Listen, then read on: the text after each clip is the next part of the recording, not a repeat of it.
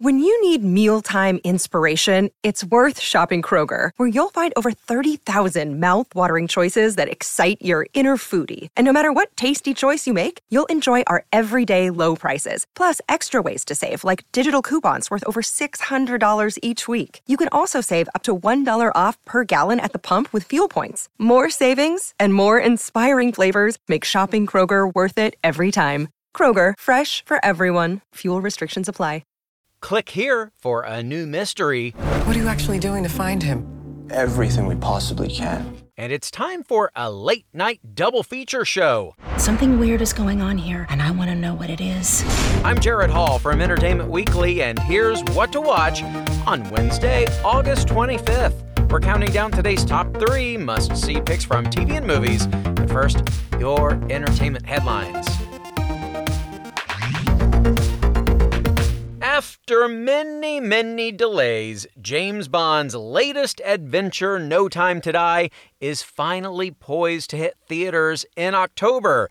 During an MGM United Artists presentation at CinemaCon this week, MGM's Michael DeLuca and Pamela Abdy drove home this point, making clear that the studio was holding firm to its planned October 8th release date. Brandon Routh will star in Netflix's animated series Magic the Gathering, based on the fantasy world of the tabletop trading card game. He'll be voicing warrior mage Gideon, a popular character from Magic Canon. Gideon is described as fiercely loyal, unyielding, just, and charismatic in the official Wizards of the Coast character bio. It's a Saturday Night Live reunion just in time for the holidays. Maya Rudolph and Andy Samberg are hosting Peacock's Baking It competition series, produced by their fellow SNL alum Amy Poehler, who hosts Baking It sister series Making It. Across six episodes of Baking It, eight teams of two will join Rudolph and Samberg in Maya and Andy's winter cabin to celebrate holiday food traditions, both savory and sweet. For more on those stories, plus other news, reviews, interviews, and more, head on over to EW.com. Now, our lips are unsealed about today's number three pick. The Real Housewives of Beverly Hills. After last week's Christmas party, tonight's episode brings another celebration as Erica and Lisa help Kyle celebrate her birthday. But once again, the festivities are short lived when Erica shares more information about her marriage. Erica's situation is continuing to fuel plenty of drama on screen, even if it's just tangentially related. Here's a clip from tonight's episode. It's a holiday party. Yeah. Erica walks in and she's like a shell of herself. Hi, honey. Thank you for being here. Of course. Thank you for having me. Are you kidding me? I'm a little radioactive these days. Didn't seem the night to pounce on her. I, I don't disagree. I mean, but I don't think any night is. You know, actually, it, it's funny because I've felt in the last few months, Garcelle has made like mm. little jabs at me. Garcelle's coming after me. And now it's starting to feel like it's happening oh too often. She's long winded. Should you give her a timer? We oh my in, God, in Dorit. You will never take her side. Who? Sutton's. It's ridiculous. You would never take her side. No one is looking to no one pry into. I understand. That's not what you and said I think the anyone, other night. I think anyone That's not what you understand. said the other night. That's not what you said the other night. Let me finish. And it's starting to piss me off. Well, as Jodi Walker wrote in last week's recap for EW, though, Garcelle can't help but stay on Dorit's ass when Dorit is constantly exposing it. Well said. And tensions between the ladies will come to a head this week at a launch party for Lisa's lip line, leaving the glossy gathering in need of a touch up. It all begins tonight at 8 on Bravo. Number two. You will never believe what today's number two pick is. Click to find out. Or actually, all right, we'll just tell you. It's the new Netflix thriller, Clickbait. Adrian Grenier stars as Nick Brewer, a loving father, husband, and brother who one day mysteriously disappears. A video then appears online with a badly beaten Nick holding a card that says, quote, I abuse women. At 5 million views, I die. So, is it a confession, a threat, both, perhaps? As Nick's sister and wife rush to find and save him, they uncover a side of him they didn't know existed, one that speaks to the growing divide between our virtual and real life selves. Here's a preview. Why is this happening? what was his mental state when you last saw him? What are you actually doing to find him? Everything we possibly can. Everyone is chasing a Nick Brewer story. So what's your angle? If you don't find a missing person in the first 48 hours, the chances of finding them alive drops by 50%. There's a new video. It's worse. Clickbait also stars Zoe Kazan as Nick's sister Pia and Betty Gabriel as his wife Sophie. But Grenier is at the center of the show and his performance holds it together. The Entourage star recently spoke to EW's Sydney Bucksbaum about why he wanted to do the series. My agent brought, out to me. I took a look at it. I said, yes, please. Um, great cast? Sure. Great script? Absolutely. And um, this was even before I knew how it was going to end. So they only had a few episodes written. And so during the filming, I didn't even know who had done it. Did I do it? Am I the guy? I feel like I'm the guy. But, uh, you know, just keep in mind that, you know, in thrillers, the twists and turns aren't always what you expect. Wink, mm-hmm. wink.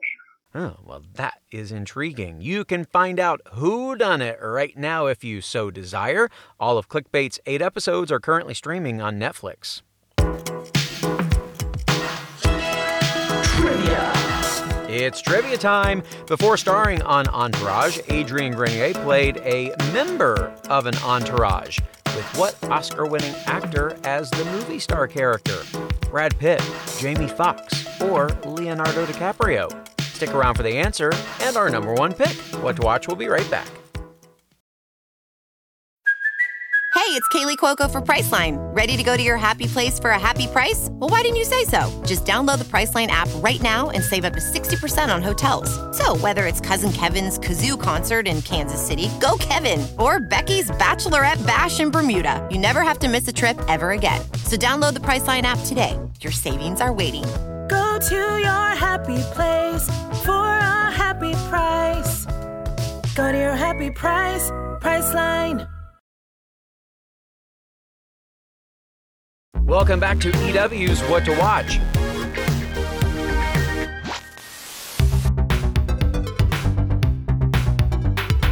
The Emmys are less than a month away, and for the latest episode of EW's The Awardist podcast, we welcome all of the Emmy nominated actors of HBO's Lovecraft Country Jonathan Majors, Jurnee Smollett, Michael K. Williams, Courtney B. Vance, and Aunjanue Ellis. Among the many things they discuss about this ambitious series that explores monsters both real and supernatural was, of course, all of those Emmy nominations and some really interesting expletive filled nomination day reactions, but also the complexities and depth of these characters. Jonathan and Jurnee's characters, Atticus and Letty, set out at the top of the series to find Michael's character, Montrose, who happens to be Atticus's father. Here's EW executive editor Patrick Gomez asking Michael about the secrets we learn along the way about Montrose. Michael, your character has some pretty big reveals uh, about himself and he internalizes a lot of stuff throughout the course of the series. How much of that did you know 100% going in and how much was discovered uh, as the process continued in terms of shooting the series? You know uh, we had gotten this was uh, a process that i wasn't used to with, with uh, my previous jobs on television um, series. We had gotten all 10 scripts at the top of the, the day and that was foreign to me. And to have a show this dense with with storyline, I had stopped reading after episode five. I said, okay, I, I, I've digested as much as my little brain could, could handle.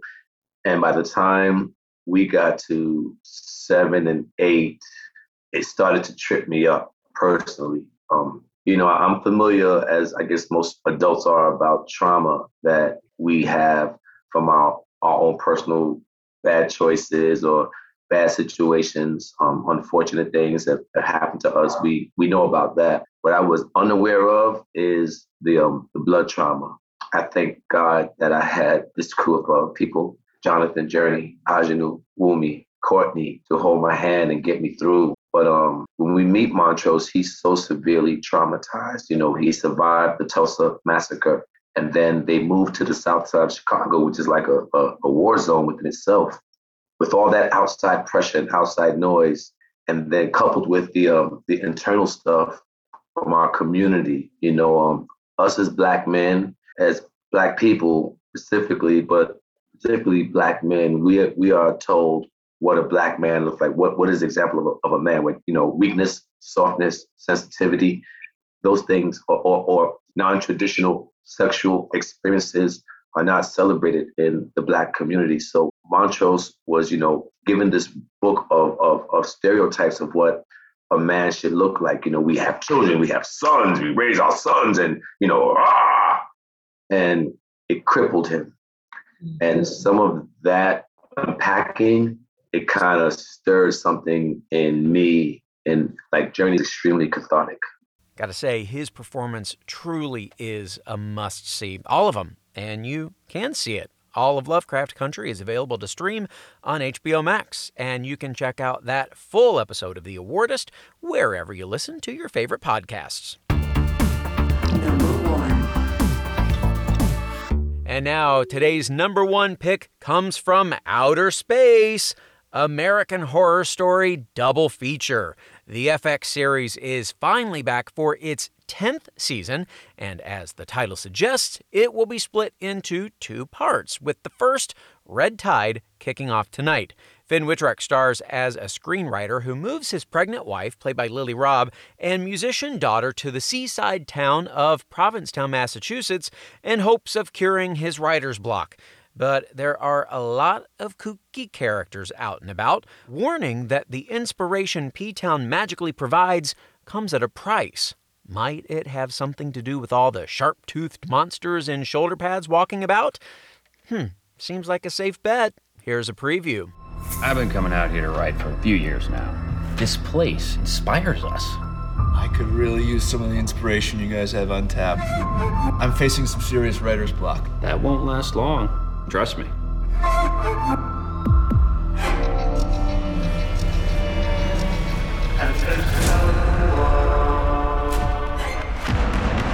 Something weird is going on here, and I want to know what it is. There's nothing more addictive than success. You've tasted it now. You're never going to be able to live without it.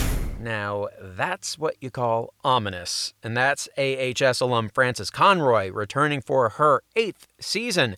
The cast for this go round also includes Evan Peters, Sarah Paulson, Angelica Ross, and franchise newcomer Macaulay Culkin. Here's EW's Nick Romano from our What to Watch video series on what he expects from the cast this season. I think, you know, I'm looking most forward to seeing Macaulay Culkin yes, he's the newcomer, so he's sort of like the shiny new face on the block.